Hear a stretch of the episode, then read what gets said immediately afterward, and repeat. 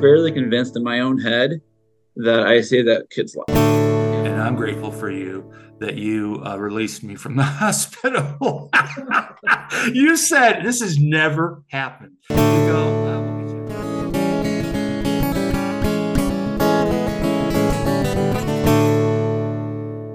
Hey, it's Mister Doctor Science, Eric, with a very special guest today. I had the opportunity to have a heart attack. I, I do, when it comes out of my mouth, I don't even know half the time either. But on June seventh, I had um, my first, and I just turned sixty, I had a heart uh, cardiac event. And I had the pleasure of meeting John, who really um, did some, uh, made some, uh, a big impression upon me. And really gave me a boost as I was leaving. I was pretty depressed, you know, thinking, oh man, what's next? And am I going to live and all that good stuff? And uh, I just, he happened to be um, the person that was checking me out and uh, the the person responsible for that. And uh, we, we exchanged some um, personnel stories and about our journeys and some of the experiences he's had. And, you know, it, as a young professional, which is how I saw him, I thought, what an amazing person who devotes his life to serving other people, not only, and I don't want to give it away, but in education and then um, in the healing arts and then now back to uh, education. And we'll go into that further. So, John, welcome to the show. Thank you. Appreciate it. Glad yeah. to be here. Yeah, it's glad to have you. I know that you said you had a roller skating incident. Tell me what happened. It wasn't much of an incident. I just think it's like a, I'm considering it a midlife crisis. I'm uh, forty-six, as I shared earlier. Okay. And um, I have an extensive mental health history. And I've noticed with myself that if I keep myself busy most of the time, um, whether that's work or something I enjoy doing, um, It's it's good for my head. Um, so I started roller skating in December. I just recently moved back to the Chicago area. Uh, grew up here, but I moved away for about fifteen years, came back. Um, so that has really kind of helped me keep my time occupied. Um, and I enjoy it. I, you know, I'm not, I'm getting better at it. I'm learning as I go, and uh, I'm making a lot of progress with it. So I really enjoy it. Well, you told me something interesting. You said you like to do it in the roller rinks. So you're doing the yes. kind of old school roller uh, rinks thing. What is it about that that's so? Well, the for one, it's inside and the floor is flat. Okay. So if I, if I roller skate outside, I have to worry about all the, the pebbles and the sticks and the concrete being flat and the cracks right. and the concrete and all that nonsense. Um, so it makes it easier to learn. Uh, being, going to different lessons, the different roller rinks um, around town here. Um, and I, I really enjoy it. Um, and I'm starting to uh, make a couple friends there, which is really hard for me to do. It's another mm-hmm. part of my mental health journey that I've been fighting for years, many years. Yeah, yeah. Um, so that's kind of given me an avenue, or I don't know if you want to call it an excuse, but whatever it takes to meet other people, Um, just in a friendly way. I'm not really looking for a relationship or anything, but I'm just mm-hmm. kind of trying to meet other people and uh, kind of share something that we like in common, you know? So I, I've, I enjoy it. So that's kind of where I'm at. Well, I appreciate that because you made that connection between your mental health and that you have found the physical activity has increased your ability to um, boost your mood. Is that, is that, am I saying that correctly? You are. Yeah. Yeah. So that, and I, you know, for a while I was working too much, um, both as a, I was a teacher before I was a nurse. Mm-hmm. Um, so I would stay after school. I would help my students for hours and hours and hours. Uh, and, and don't get me wrong, I did enjoy that. Um, but that, you know, you can burn yourself out doing that too. Mm-hmm. So um, even with, even as a nurse, I was kind of, there were a couple of weeks where I was working five and six days a week. And for a nurse that works twelve hour shifts, uh that's that's excessive. I mean, the overtime was nice, um but again, I don't want to burn myself out when I'm a fairly new nurse in the first place. So finding another activity um to add to my list that's different, uh, gets me out of the house, gets me out of out of work, uh is really really helpful. Yeah, you know, um that's a good time a good way to segue into who you are. Tell us about some of those. You know, I know that you met, told me some really great stories about being a junior high teacher, Uh, math teacher, and then your transition. So could you give us a little like bio, a little history of Certainly. Who, um, yeah. So I was born and raised uh, here in the Chicago area. Um, I was born in Elgin. I don't remember the name of the hospital, but that's irrelevant. Yeah. um, was it I, Sherman I, Hospital? I, I I couldn't tell you. Okay. Okay. I want to say it was something with Alexian Brothers, but that's in Elk Grove, so okay. it's not that one. I don't know. Doesn't matter. Um, but anyways, I grew up in uh, Lombard, and then our family moved to Villa Park, which is right next door, um, and I lived there all the way up till I was twenty-six. Um, most of that time, the second half of that time, I would say the last fifteen, twenty years of that time, um, my dad was very much an alcoholic. Mm. Um, and he never hit anybody that I know of, at least. He would, he didn't dare touch me because I've always been bigger than him, which I kind of, you know, at the time I found that odd, but he, mm. he never really did that. I never saw him hit my mom or anything. So I didn't have that concern, but he was very verbally abusive to her. Um, and then and our, our house in there in Lombard, when I was growing up in, you know, those formative years, um, my bedroom wall shared with the kitchen where they would fight. Mm. So I heard everything.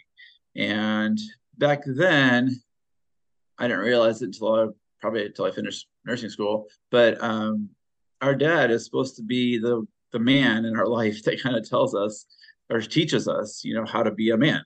And I never had any of that. And I witnessed him be so verbally abusive. And then later on, he was absent. Uh, he was off drinking. He was off. I found out later in another relationship. Um, he got another lady pregnant. Um, and then he said, he told me that he had to marry her because he got her pregnant. I was like, um, okay. Uh, so this is all happening in seventh grade. That's a lot to take in for a kid. It was. So I'm in seventh grade. I'm twelve or thirteen years old. I had no idea how to process this. So I turned to myself and blamed myself. Hmm. Because again, I was very shy, very timid. Um, I didn't really speak it for myself at all. Hmm. Um, and that led me down a path of suicidal thoughts, depression, anxiety, you name the list of mental health things. I probably had one or two versions of all of them. I, I at the time I, I was confused. I didn't know.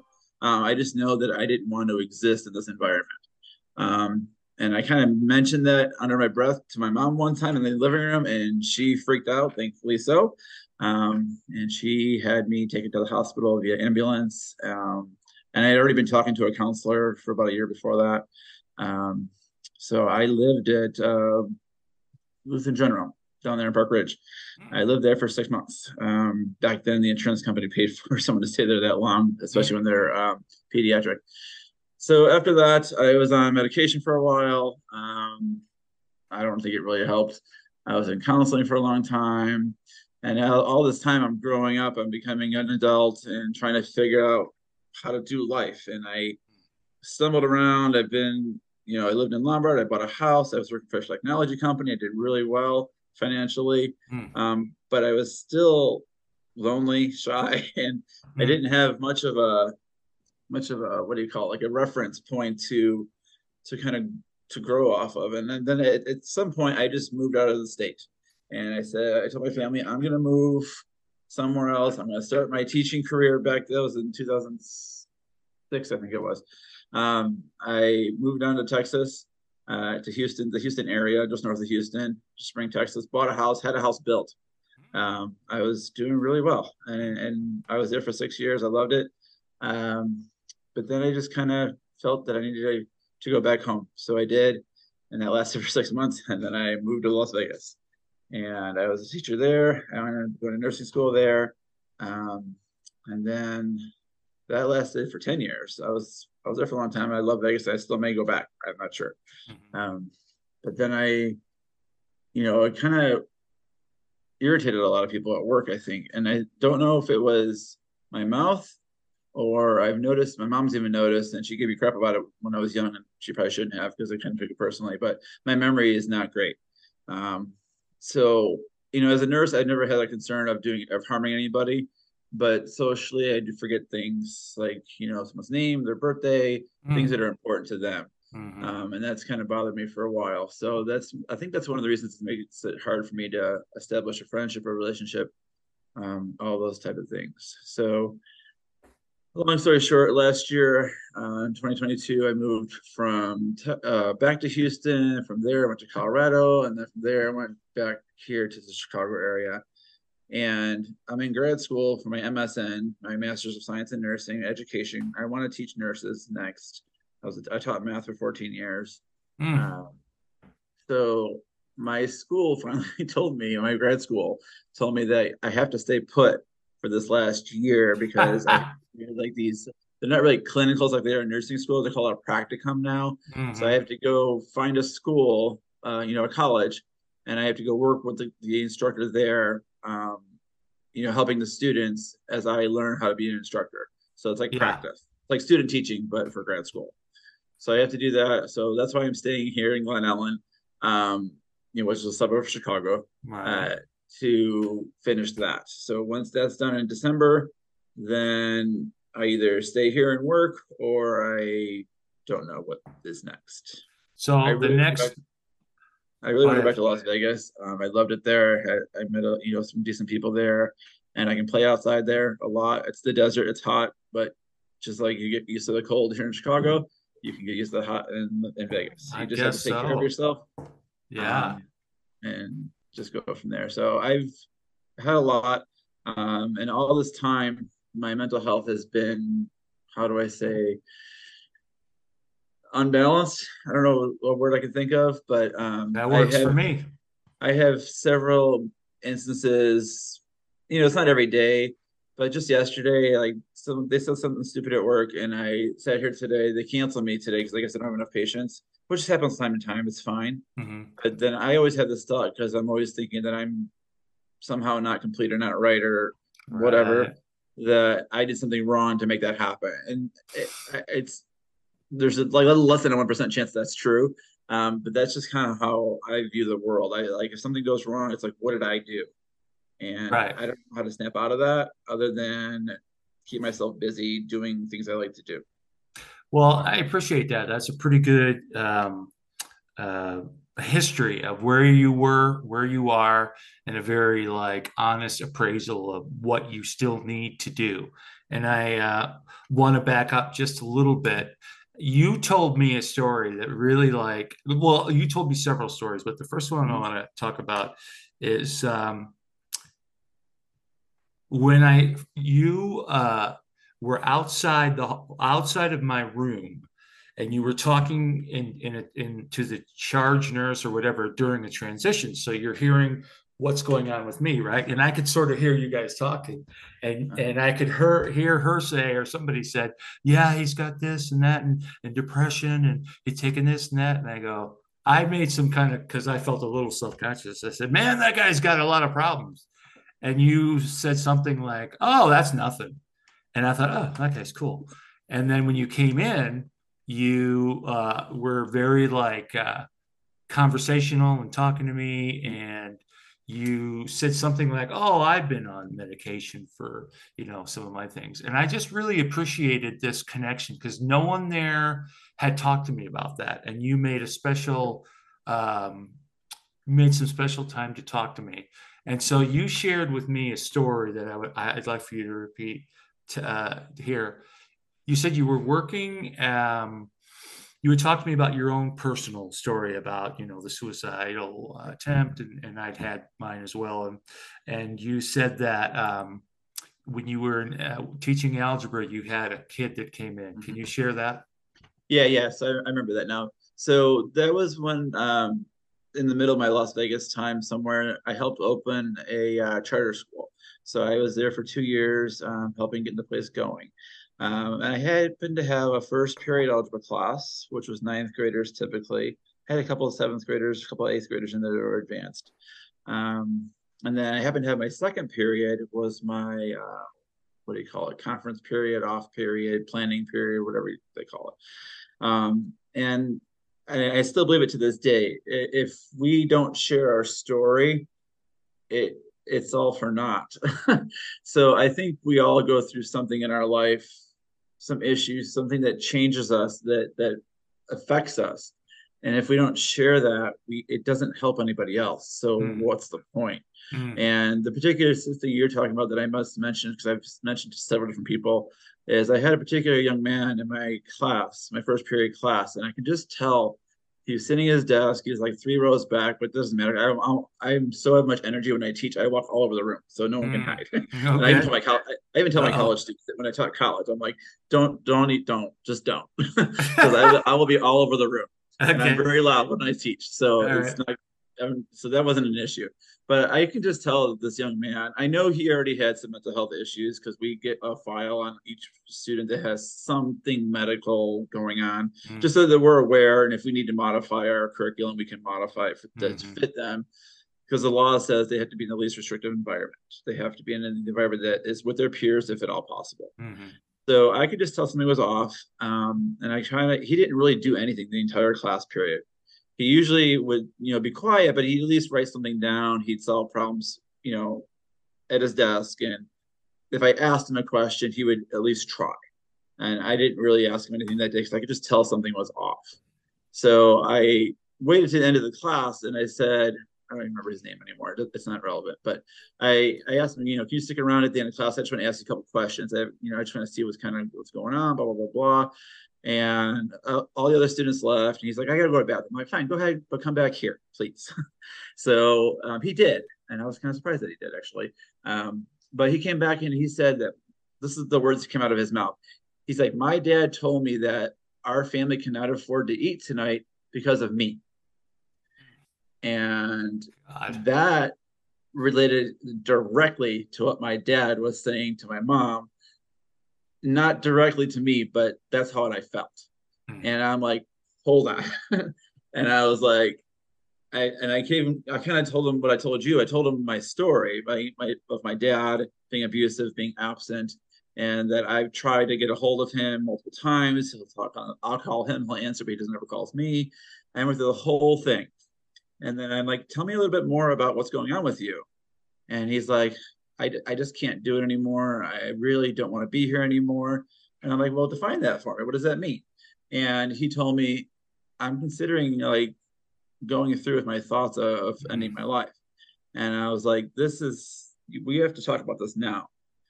I didn't tell him that the law in every state in the country is for right. teachers, nurses, for everybody. If we suspect that someone has even an inkling that they're going to hurt themselves, we are required by federal law. Um, and every state has the same law, of course, but right. um, we have to tell somebody. So in, in the school setting, we have to tell the counselor. In the hospital setting, we have to call security, um, which is useless because they are not trained to deal with that kind no, of no, So no. I do that just as a formality if I ever hear that type of thing. But I typically call, I do a psych consult, an emergency psych consult, and the psychologist has to come to the floor in the okay. hospital. So anyways, um, I talked to him about that. I'm like, what's your plan? Because that's what we're trained to do. We're trying, trained to ask somebody, you know, what's your plan? How are you going to accomplish this? And he described everything in detail. I'm like, hold on. And I just told him my story again. And we talked and talked and talked. We talked for the entire second period, which is like fifty-five minutes. Mm-hmm. And at the end, we were both crying with each other. And I said, I need you to stay at school today. That's my attempt to make him not go home. And I said, I need to, you know, talk with somebody. And I let him go to class. Well, I, I said, go to the bathroom and kind of clean yourself up and go back to class. Go to your next class. And I walked down to our counselor at our school. And I said, this is what he told me. This is what we talked about. Um, and he said, or she said, the counselor said, okay, we'll have to call the parents. I'm like, that's not going to be helpful. No. So she said, you know, at this point, we can't do anything about it. I'm like, you have to. It's the law. And not only is it the law, it's also an ethical responsibility that we both, myself and you, have to this child. Um, so I basically told him, go to your school day, come back after class, come back at the end of the day, and let's talk some more. And that was my only attempt I had because the administration wasn't doing anything. And he stood there and he said, thank you for talking with me. I'm going to go home. I'm going to try to talk to my dad. And I was like, okay, that I can't, st- I can't keep you here. Um, so I did let him go because I, I have to, it's not a jail. Yeah. Um, but I was very, very nervous that night. I'll bet. Um, but I can just tell the way he changed his tone in the afternoon when he came back that I am fairly convinced in my own head that I saved that kid's life. Yeah, and undoubtedly. And that's another version of what I like. I even said it again today because I was doing another game I do. I, it's called Geocache. We can talk about that later. But I, I read a, a line on a bench, and it said uh, something like, an unshared story serves no purpose. And I was like, here we go again. Wow, there so, you go. You know, it's just that's back to where we started, that our story can impact somebody in ways that we don't even know. Yeah. Now, in this case, I did know, because the kid came back the next day. So he obviously didn't follow through. So it, it's so uber important to me that you brought this, even this conversation to me to ask you to talk about it, because this is what I like to do. I like to share my story because it does benefit other people. And I have a feeling we're like-minded in that, in that way. And that's why we're doing this. Absolutely. Well, listen, I, I, I we're going to take a break in a second, but I just want to make a comment. What I remember, and I remember so much of it, is that I believe you said you had three kids that that had happened to. Is that correct? Yes. Okay. Well, um, I think about the choices that, you know, your life is fascinating in that you've had these different career moves, and obviously your brain wants to do different things. And so you had big time money with tech firm that didn't satisfy you. Uh, you really love the teaching and the sharing and helping others. And that's really obvious. So we're going to get a little more into that. And I'm going to tease a little story. You told me a story about that really shocked me about needles and about blood and your mother and your mother. All right. So we'll take a break. We'll be right back. All right. Sounds good.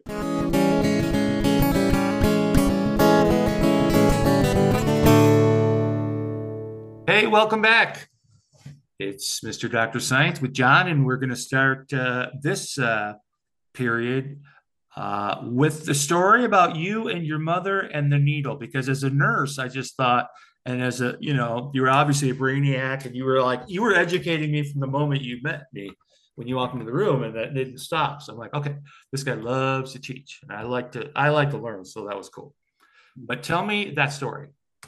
Tell us so that story. I'm passionate about teaching. So it, I it, can tell. It's all parts of my life.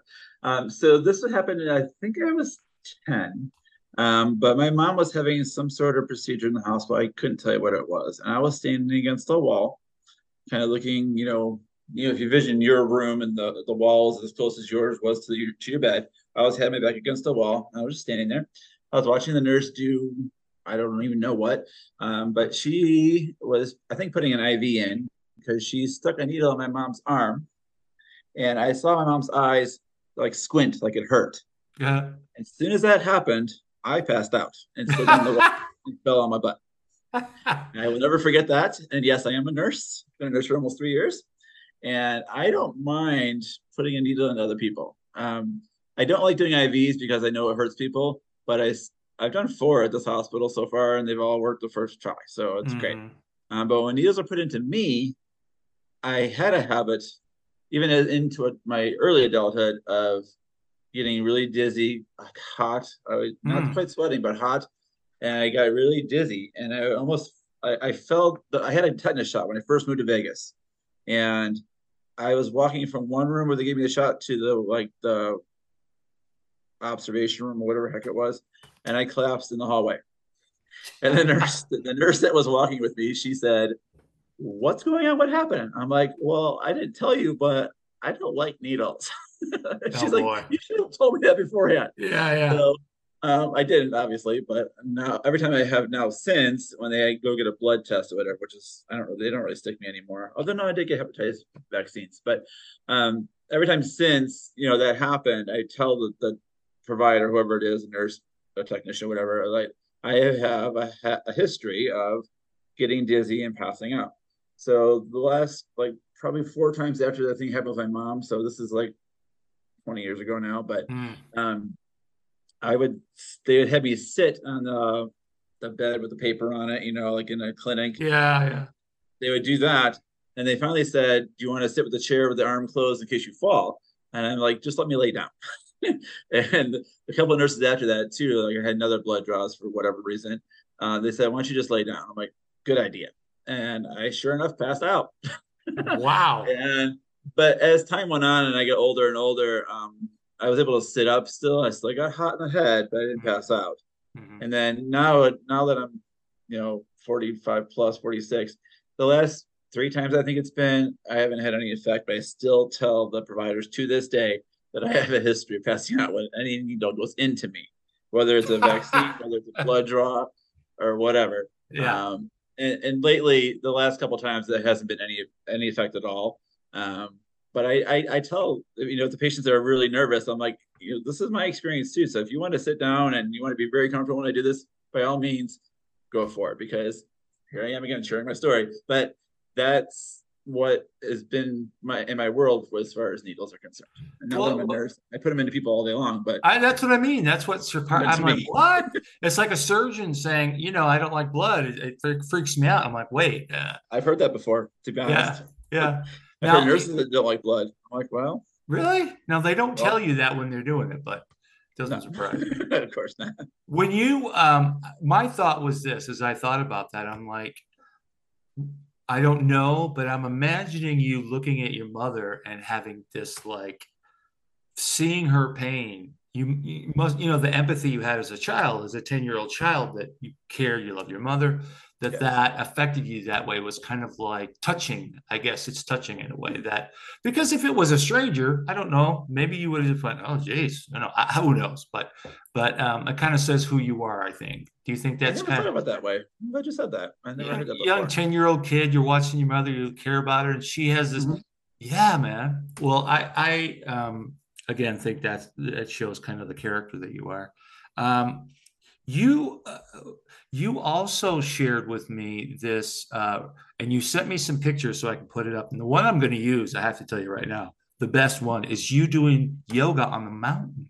Mm-hmm. That is awesome. Tell us, yeah. tell us about that. So that picture was and actually in Las, in Las yeah. Vegas.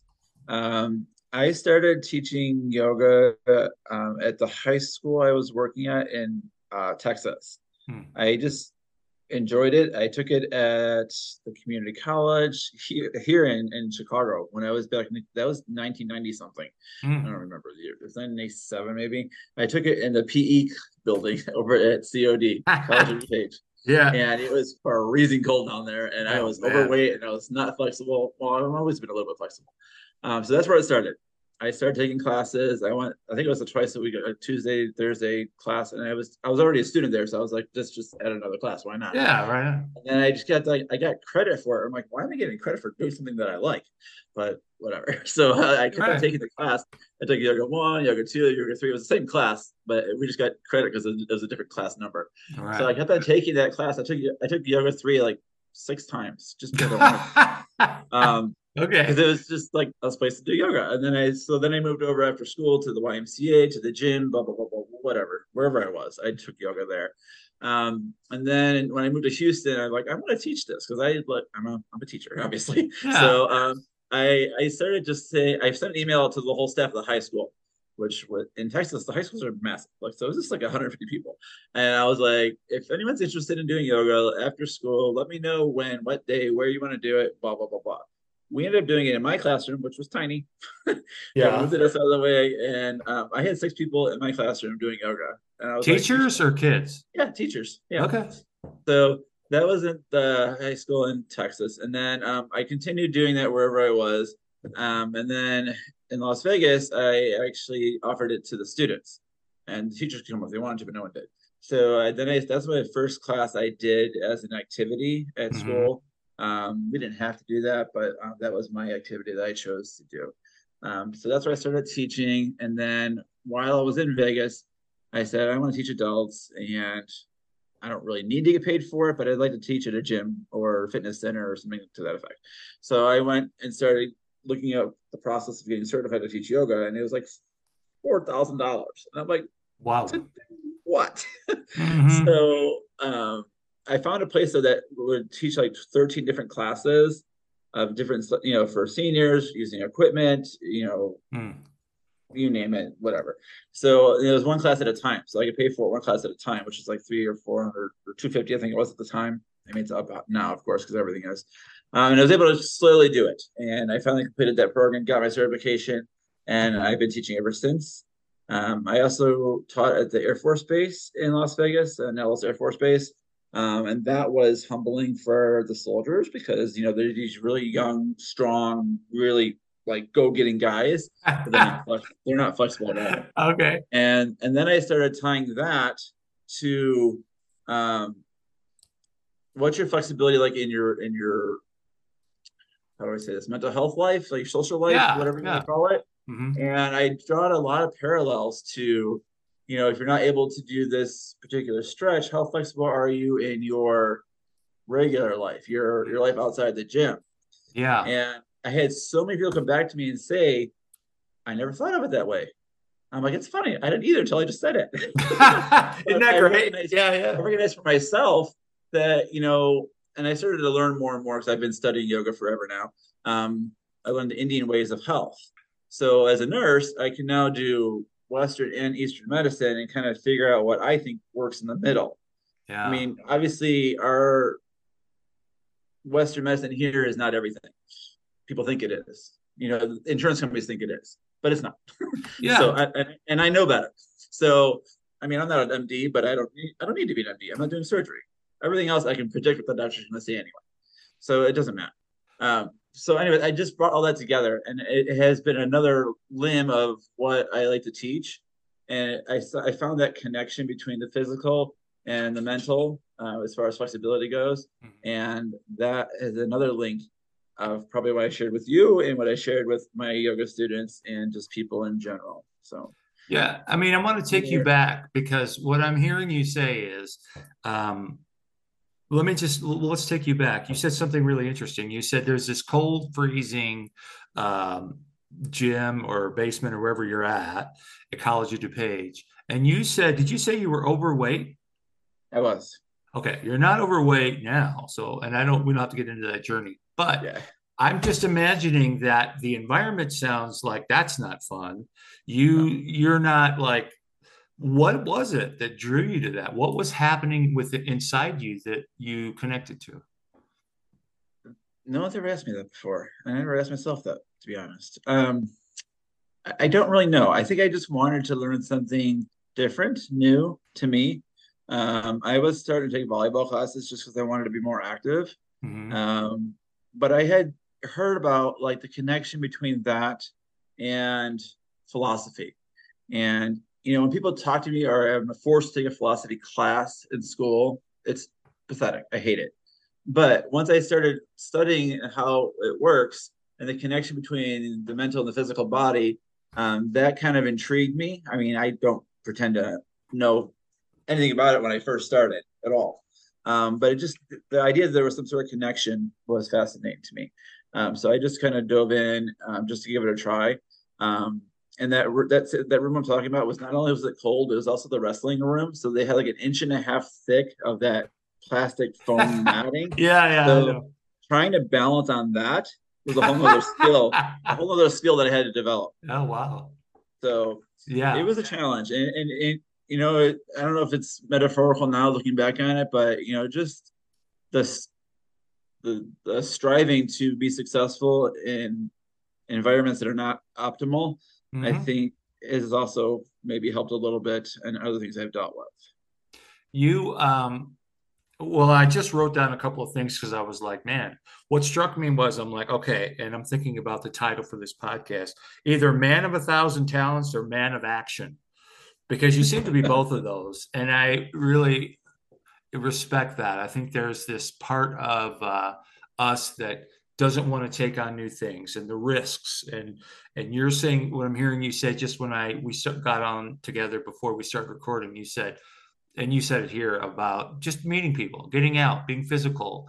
Um, you realize that that's important and that your expectations aren't to find the whatever it is. It's just meet people, you know, connect. And that's something we definitely learned during COVID is how much value that is there. Today, when you're on that mountain, let's say, what so what does that bring to you after all that time and, and now today? What does that bring to you that you really value? What is what? Uh, yoga. Yeah. Oh, so, so when you do yoga, what is it uh, like when you're on that mountain? What is it you're experiencing? I'm just like total freedom. And it's, you know, like I said earlier, like the thing with my dad and whatnot, I felt so much judgment when I was younger. Ah. And it just feels like when you're out there, and it, obviously a lot of it was unbiased. It was unnecessary, but I didn't know that at the time. And I think when I'm out, especially when I'm up on the mountain like that, and I did that multiple times, because right? I went, I was, I joined a hiking club, and we would go hike to the, all the peaks around Las Vegas, and it's the desert, it's in the mountains, so it was awesome. Um, but I'm just up there, and that particular photo I sent you was is a great shot because the, the lake was behind it. It was awesome. Um, yeah. But I just find like myself, it, I, I don't care what anyone thinks at that point. I really don't. I, I don't care. And yes, I want to be liked for who I am and what I do. Mm-hmm. I think everybody does, but you know, at that particular point when I'm doing that and I'm not teaching, I'm just doing it because I enjoy it.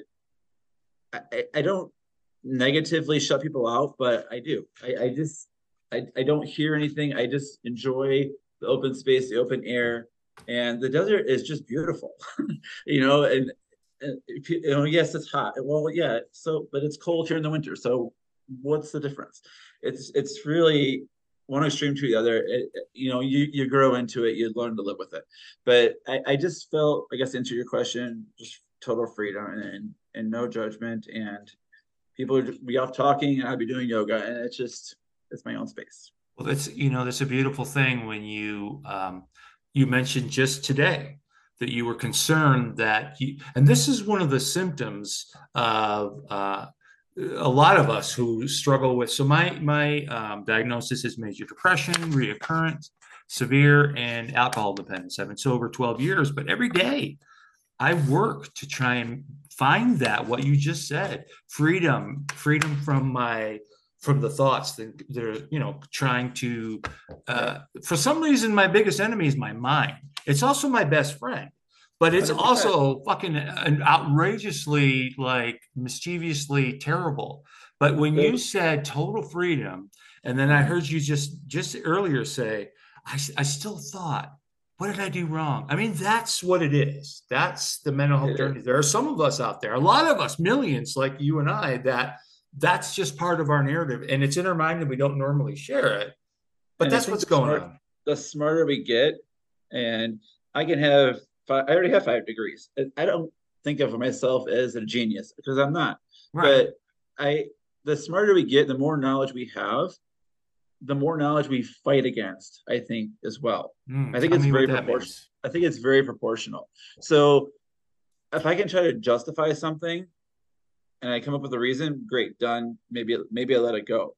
But if I can't justify it, then I have like, well, I have two master's degrees now. I have two bachelor's degrees. I have all these degrees. I like, should know I should, better. I should be, yeah, exactly. I should be able to figure this out. Yeah, yeah, yeah. And it just becomes more, you know, a stronger, deeper mental battle um, when you do go down those holes. Because, like you, like you said, those happen not every day for me, but it's it's often. And climbing out of that hole is harder the more you know. I think that's um, interesting. But it, it can go the other way too, like you said, because. That's why we're here. We're here to help, help, you know, I guess maybe hear how, how other people are doing it or handling it or, or sharing their story. And, you know, that gives us more tools to help us kind of fight this constant battle that we're probably going to have for, for the duration. You know. So, well, I don't know, but I'm sixty and I'm telling you, it's still kind of there, you know? It so, is. Yeah. And I've had the same diagnosis. Aside from the alcohol part, I've had M D D for forever. And I think as I get older now, they've started diagnosing me with anxiety as well. Um, yeah, yeah, yeah. And some one doctor in Vegas, I think, said I had S A D, the seasonal affective disorder too, because it's always sunny there. I'm like, that doesn't make any sense. If it's sunny, yeah, it should be happy. How's that happen? How you know? does that happen? But here it's cloudy, and I can tell you, like yesterday and today have not been great.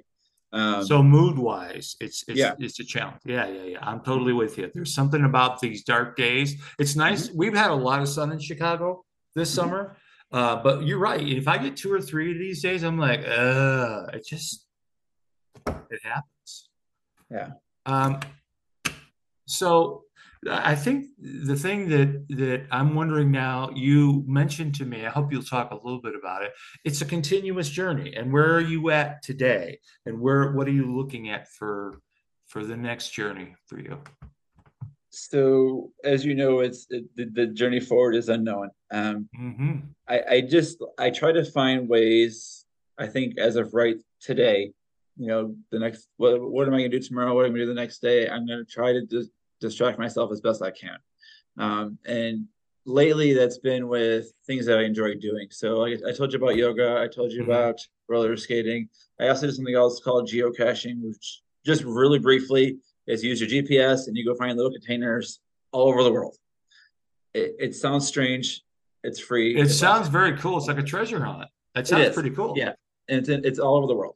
Mm-hmm. Um, so I enjoy doing those things. And today I did that. I went out, ah. you know, and I went and found those little things for a couple hours and it kept me busy. I got all sweaty and gross, but I don't it was fun. So I, you know, I try to find different things to keep myself occupied. Um, like I said, I think I told you in the, one of the, te- the messages, I said I was going to probably go roller skating today because it's Thursday. They have adult night out in Roselle. Mm. Um, but I was there last night and my knee was bothering me. So I don't want to put myself through any more abuse for, yeah, for my yeah. knee. Um, so, but that is a good opportunity for me to talk to people. So I, I am kind of losing that. Um, and I'm cognizant of that. Um, but I think to answer your question, I, it, every day is different. And I think for me, I have to find a way to, you know, be proactive. What am I going to do to keep myself fairly busy? Now, mm-hmm. just like everybody else in the world, I do watch T V once in a while, mm-hmm. but I don't have cable. I all I have is like five and seven and nine.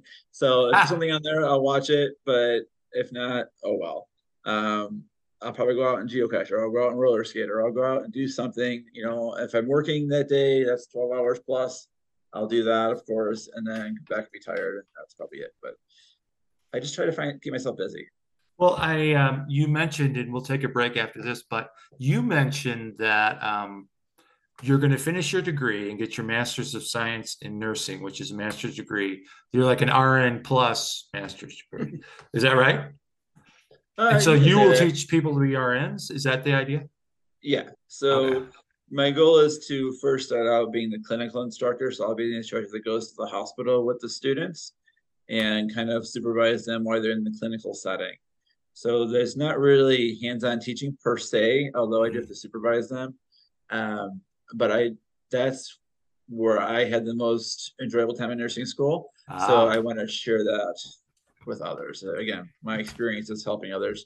That's what I want to do to start out with, and it'll be part-time at first, so I still need to find a full-time R N position. Okay, so last question before the break. What is it about teaching? I, I love it. I, I don't, it's hard to explain, but I, I do enjoy watching people do things, especially when they tell me I'm bad at it before they even try. Mm. Uh, so I taught math for fourteen years, uh, high school, college. I taught seventh grade one time, eighth grade one time, uh, but most of it was uh, tenth grade geometry class. And I just love geometry. It's just very visual spatial, uh, a little bit algebra tossed in. Uh, but I just enjoy watching the students light up and say, oh, I finally get it. Mm. And then I always hear the parents say, when, especially when I taught high school, well, our family is always so bad at this, blah, blah, blah. I'm like, that doesn't mean your child's going to be bad at it. Let them try, let them explore. Um, and, you know, I always found myself doing whatever it, it took to help those students be successful, you know, and some of them couldn't graduate because they didn't pass my class. And I'm like, you know what? I tried, you try, it, you got to try again. I think I was one of those guys in your class. Yeah, well, and I was always like, I always tell, especially when I taught college, I, I always told the students, like, when it comes to grading, I'm just a secretary. I'm going to grade what you give me. You know, there's no emotion attached to it. Yeah. There's not. Um, but I, I just really enjoy, especially because I, most of the population doesn't like math, and I get that. I don't like English and history. I hate it. But I did it. I got my A, and I'm done with it forever. That's how I look at it. Wow. And now that I'm in grad school, I have to write a paper that's coherent and at the graduate level, so that's another challenge. But I'm doing okay. Uh, but as far as teaching goes, why do I like it? it I, I just like the fact that I'm teaching someone something they didn't already know. And typically with math, at least, it's something that was a struggle. And when they overcome that, maybe it's relating back to my own story that, you know, when we overcome, we become a lot stronger. And I think that's kind of the key part of it, I guess. No one's ever asked me that before. Say me that, say that one more time. Kind of thinking this out loud. Well, I think as we overcome stuff, you know, as a t- as a student, and your teacher helps you, you become stronger. Mm. You know, whether it's math, when you teach, you overcome, or something. What did you say? Oh, yeah. Well, when I teach, the students overcome um, whatever roadblocks that they might have. Yeah. So when I taught math, most people come into math class thinking, "Oh, this is really hard because society says it's hard." Well, guess what? Just try, and I will support you in whatever way it takes. And well, I, again, I think it just makes people stronger when they overcome things that they don't think they can do. Well, you obviously have a big heart, John, and there's this part of me that looks at you probably as you were doing this, you know, tech job and you're making big money. There was something that just, I don't know, didn't suit you about that. We can, we'll return to that when we come back, because you have this heart of a, you know, like a teacher, healer, like, you know, and so we'll, we'll delve into that when we come back.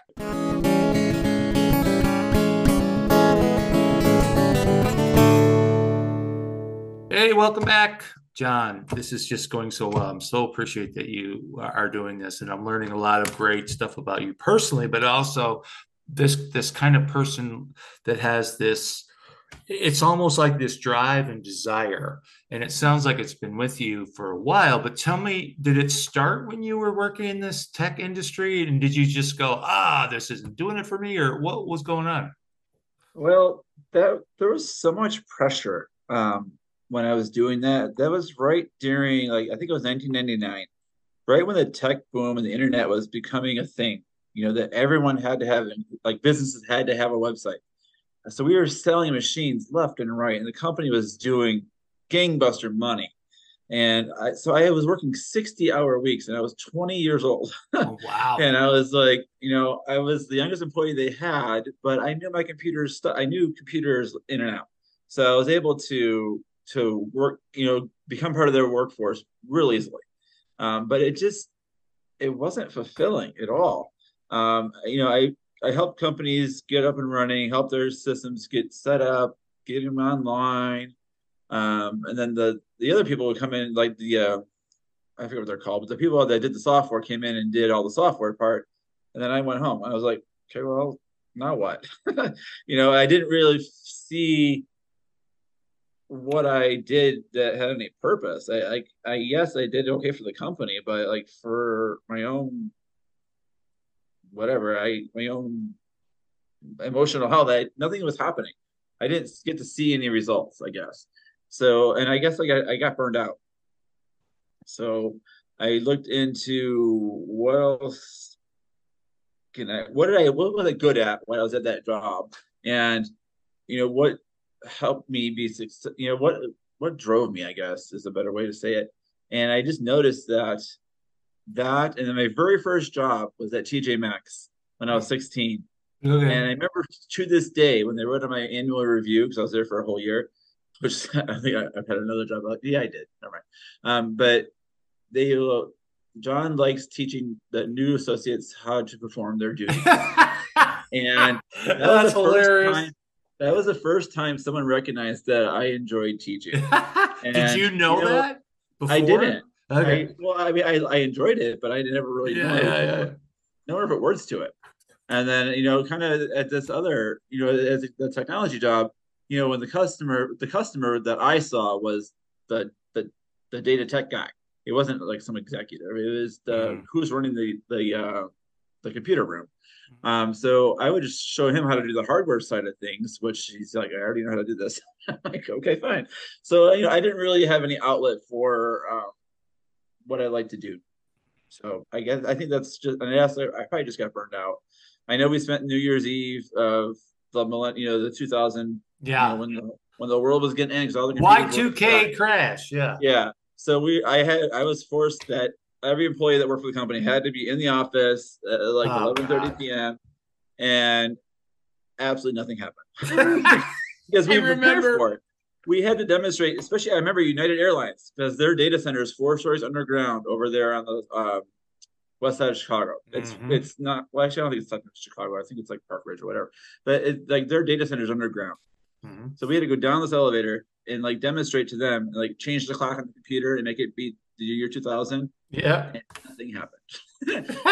So They also wanted us to be on on site, like when the the, the millennium change. Yeah. Like we can't, we don't have enough employees for that. so right, so we all had to sit there, and we had to, like back then we dialed into each each computer system. We could do that from our laptop and dial into the our our box, our company's you know machine, and just look at the the logs and nothing.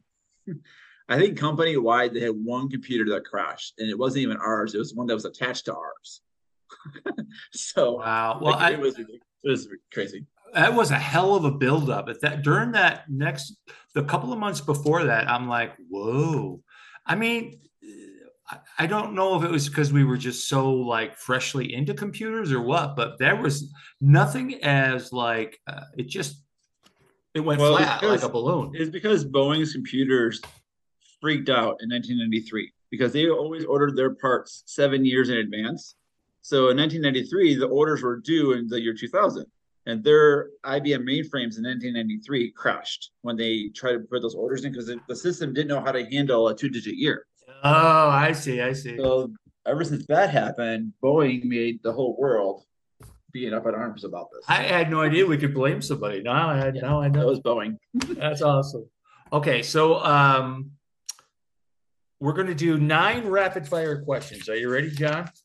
Right as ever be. Uh, well, some are silly, some are uh, in depth, and that's what's what's going to be interesting. As a young professional with tons of education, do you regret not going or staying with big money? Does that ever pop into your mind? Like, oh, never. Nope. Never. Question two. I've always said that I just want a simple car and a simple house. That's all I want. And uh, to teach. Here we go. The teachers don't make any money, so I know that's the thing.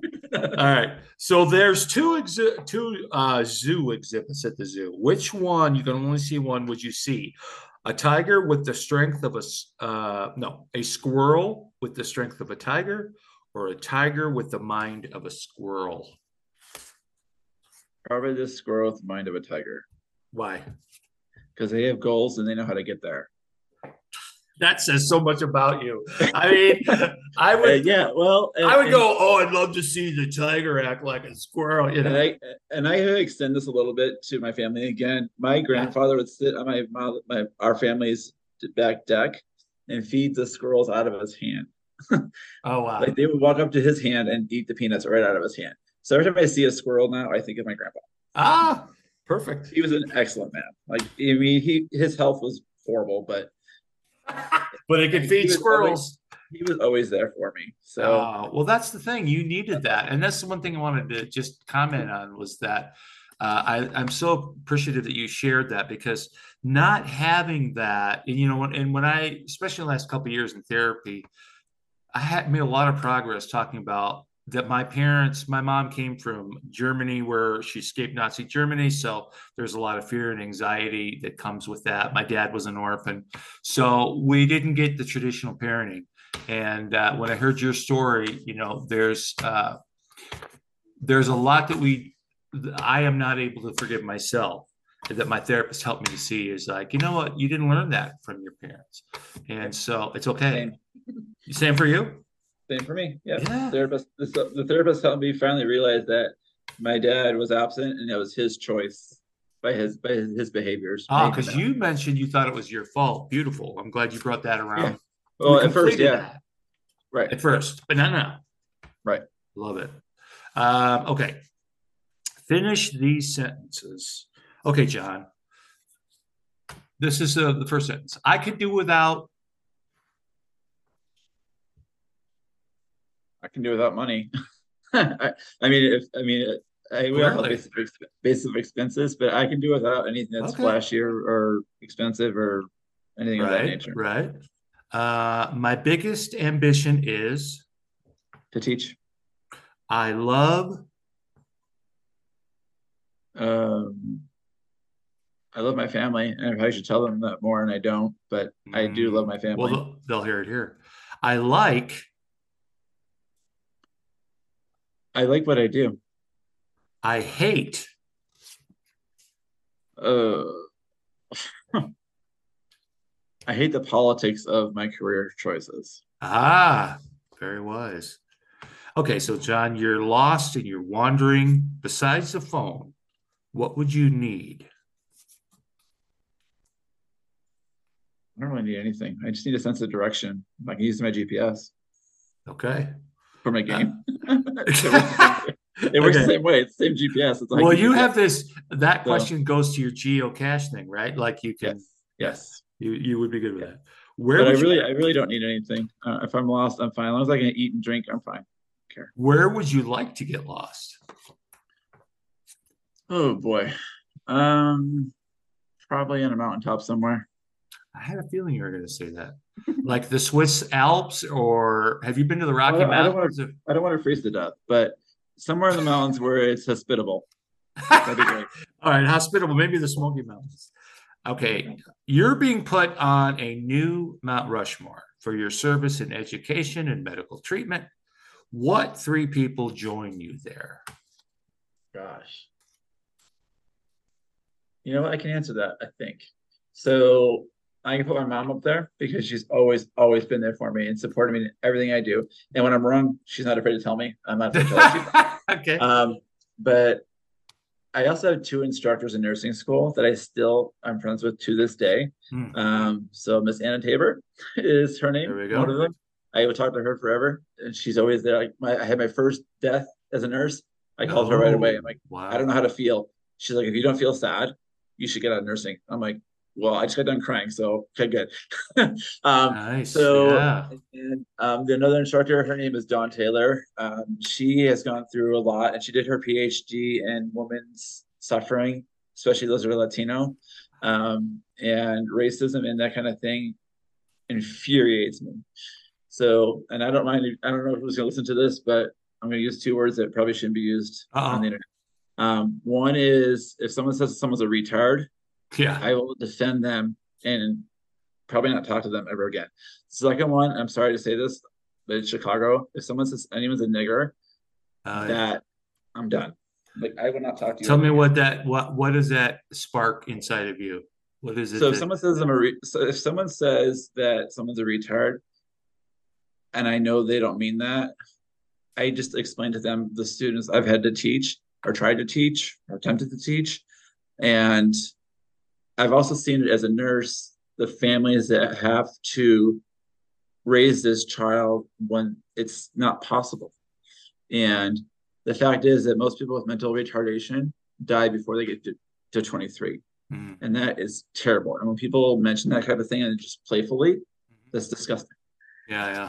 And then um, when the other one, when they say the other one, I've been around so much racism in my life with my own family.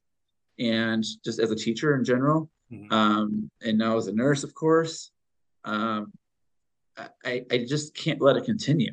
You know, I'll, I'll do my part. I mean, I'm not going to be out there with a gun or anything, but I'm, I'm going to do what I, what I can to stop it because there's just no place for it. it. It's there's nothing that positive can come out of it ever. Well, th- this reminds me of something about you that I recognized right away. When you told me that story initially in the hospital about that that young man and his father telling him that, you you started to cry. Mm-hmm. And you were so angry at the father and uh, that would say that to that kid. That's when you actually, your voice broke. And I realized at that point what kind of guy you were, because you identified so strongly with that kid's feelings and you were so angry because I'm sure part of that was from your experiences, but that's what makes, that's what makes you, you know, the person you are now. So I, mm-hmm. and, and when you just said that about those, I mean, so I, I ask you like, you know, you didn't say, oh, well, what I really thought was cool is you didn't go, why am I up on my, because of all the uh, great things you do. So you're not even worried about that. You, what you thought it was your mother and two humble. great teachers, two great teachers. And then you came up with that. So I'm like, this is part of that with you. I imagine you didn't have that kind of passion with computers and I don't know, but I, yeah, yeah. I mean, I was good at it, but I was like, yeah, yeah, right. Take it, take it or leave it. Yeah. Okay. Um, those are great answers. What do, in all of your uh, experiences in teaching different people, and also as you, uh, try to bring people to health. I know you taught me, you you told me several things about breathing and exercise, and you read, you listened to my lungs and talked about, because I used to smoke, and I was like, this guy knows his shit, you know? Uh, I was really impressed with that. But what I, and what I really want to know was, so taking in all the account of all the people that you've taught or helped in that way, what do most people not know about their bodies? They don't know that everything's connected. So it, obviously physically, yes, they know the organs are attached by blood vessels and whatnot, blah, blah, blah, whatever. But they don't know that if they do something to harm one organ, they're really harming the entire system. And so, like in your case, if you don't know that your breathing is affected by C O P D, that's also affecting your blood, because you have things floating around in your blood, mm-hmm. namely too much acid from the C O two, that that's going to affect your, it's going to affect your brain, it's going to affect your heart, it's going to affect your liver, your kidneys. Um, so that's, you know, if I had to summarize it in one short sentence, I don't think people understand how interconnected everything is.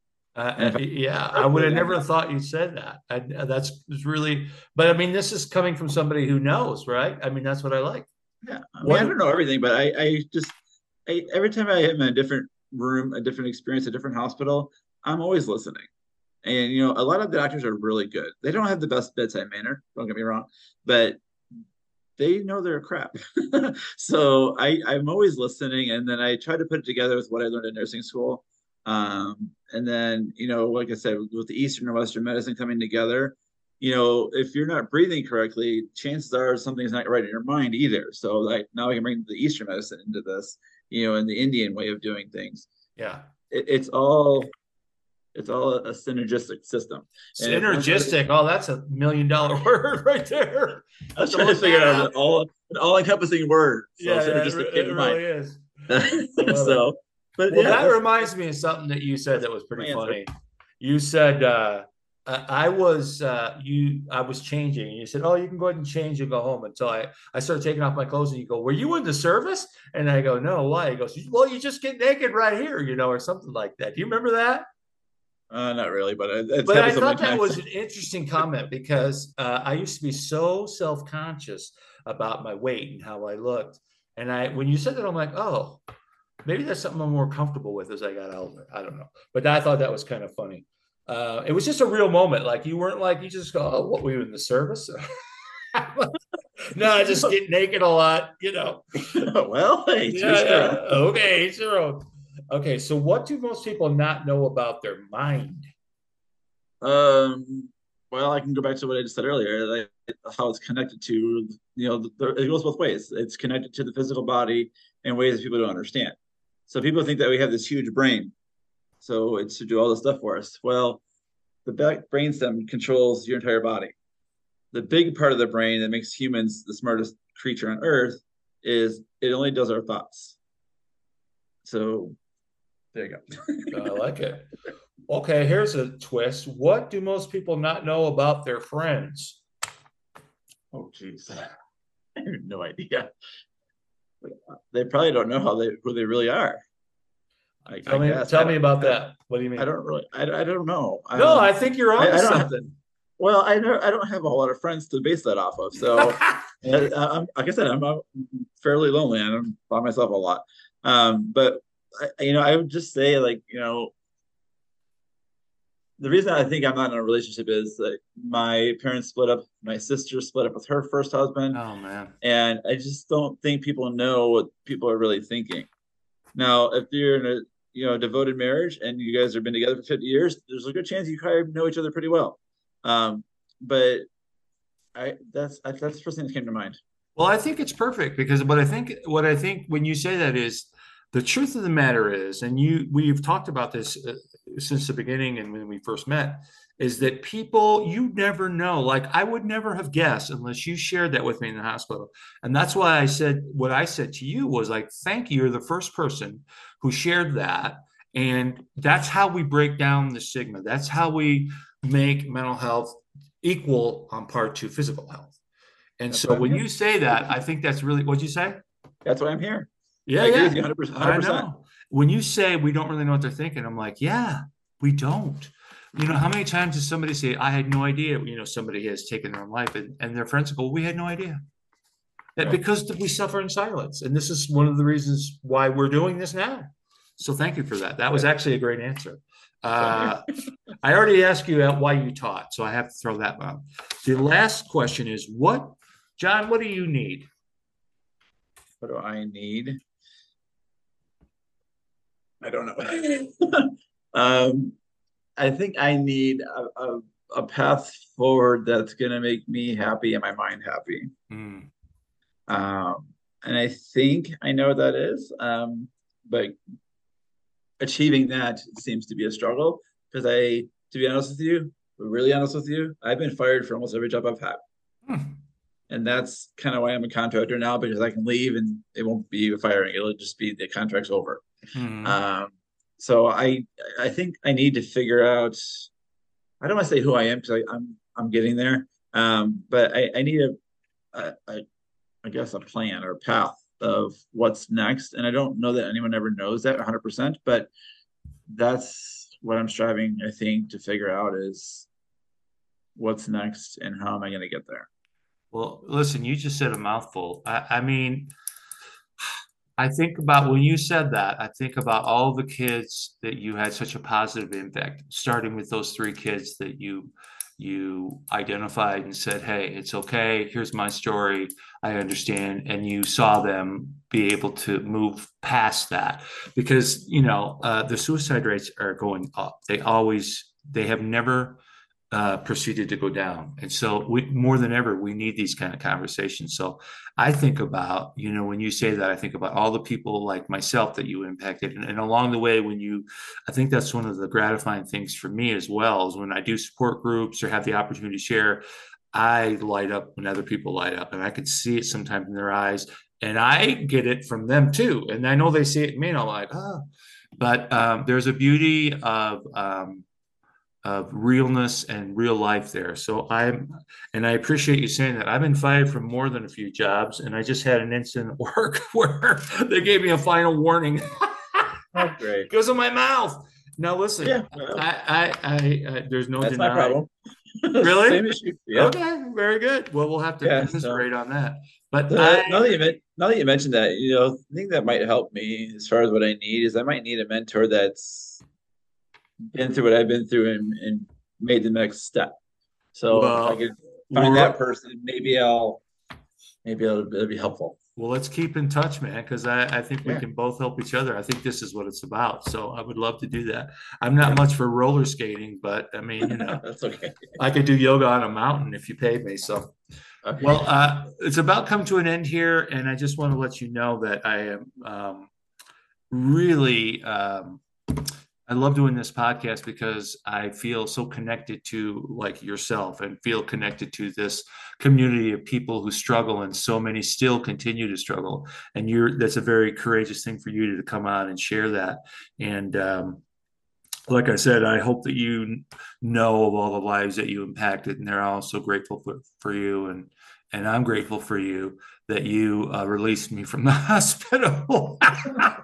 You said, this has never happened. You go, I oh, will get you out of here soon. And I'm like, ah, fuck, four hours. You like twenty minutes later, you were like, get dressed, go. And I was like, dude, that's well, how did you do that? So yes, thank you for letting me out. Uh, any final thoughts? No, I, I think this is a great idea. I love it. I'm looking forward to seeing, you know, your other interviews. And, um, you know, as I just said, I, maybe I can learn from some, you know, other people. That's that's my goal. You know, when I express myself, to help other people. But you know, if I listen to them, I can maybe, you know, grab a piece here and there, and that might help me. So I, I'm I'm thankful for what you're doing as well. Thanks, John. It was great to have you today, and we'll talk to you soon. All right, sounds good.